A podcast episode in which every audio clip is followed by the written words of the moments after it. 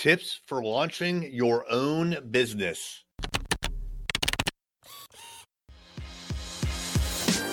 Hey there, I'm Eric Olson. And I'm Kevin Daisey. Join us on our journey to building a $100 million company.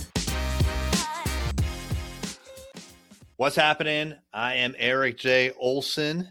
Every once in a while, we will interview other entrepreneurs on our live social media feeds. Those are all up on YouTube if you want to go check them out as well.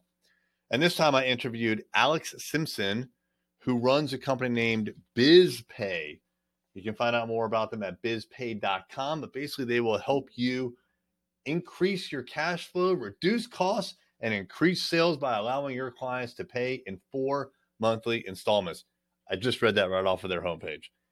But it's really an interesting concept. So it's just an easy way for you to allow people to buy your product and split that up into easy to make payments.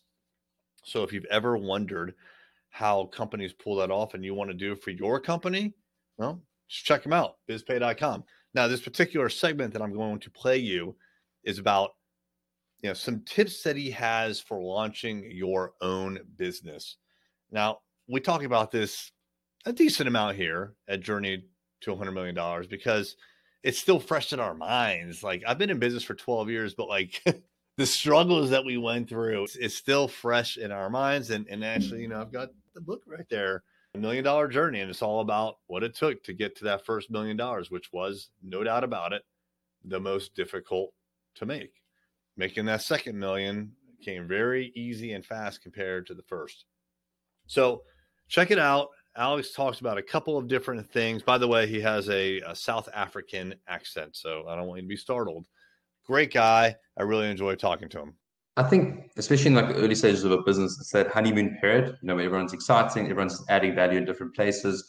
But I do think laying down like key responsibilities of the founders is really important, just to manage expectations in the future. Because and it's nice to have things written down. Because as humans, you know, there's so many different variables that come into our life, especially as businesses grow and there's upsets and, and good moments.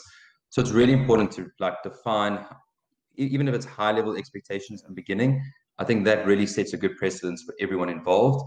So yeah, like I think my, my mom's old school, she said get everything off paper. And that's really a good thing. It's not really based off of like distrust. It's based off um, having a good foundation, similar to the philosophy of building a home um, with a good foundation. I think that that was like a key lesson, especially being in businesses where you know people felt that like they added more value or they just you know vanished or doing too many things, and, and that was like something very key. I think really like culture is really important and not falling too in love with the narrative, whether it be like a particular role that you're hiring or a particular investor that you're getting, just because they've a big name or you know have come from a certain background. Um, I think I think that's really good to be cognizant about because sometimes you may bring in um, external resources like cash from an investor, but their energy may not be aligned. There may be a lot of subordination, and a lot of like early stage businesses feel they have to subordinate to a lot of older people or you know richer people, mm-hmm. and they don't really go with their gut, and sometimes that puts them in bad stead um, and makes them go backwards. So I think kind of being really really true to yourself. Um, in terms of like bringing in people and resources, regardless of their title or um, their money. I think that's that's a key lesson.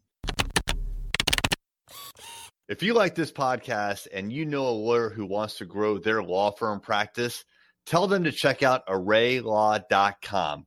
Array Digital exclusively serves managing partners who want to aggressively grow their law firm. arraylaw.com.